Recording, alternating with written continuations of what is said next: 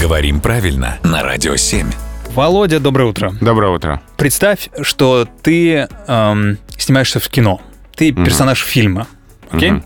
И э, как обычно бывает в кино, закадровый голос красиво рассказывает, что происходит. Володя купил на рынке арбуз. Он пришел вечером, и вот он сейчас поест арбуз и ляжет спать. Или закадровый дол- голос должен был сказать, что ты поешь арбуза и ляжешь спать. Вот Это вообще какой жанр фильма? это Подожди. триллер, но ты пока этого не знаешь. На самом деле закадровый голос мог сказать и то, и то.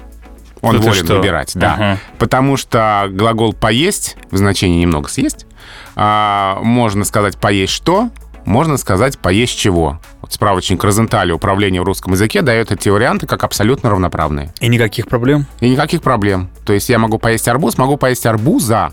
Другое дело, что вот этот вот вариант арбуза, он указывает на некоторую часть целого. Мгм. То есть я немножко съел. Я съел одну дольку, а дальше там шорох за окном, если это триллер, и что-то еще такое. Там-там-там. Да. А если я поел арбуз, то я, может, и, и весь его съел. Да, потом ночью проснулся. И триллер. И случился триллер у тебя. Да, спасибо, Володя.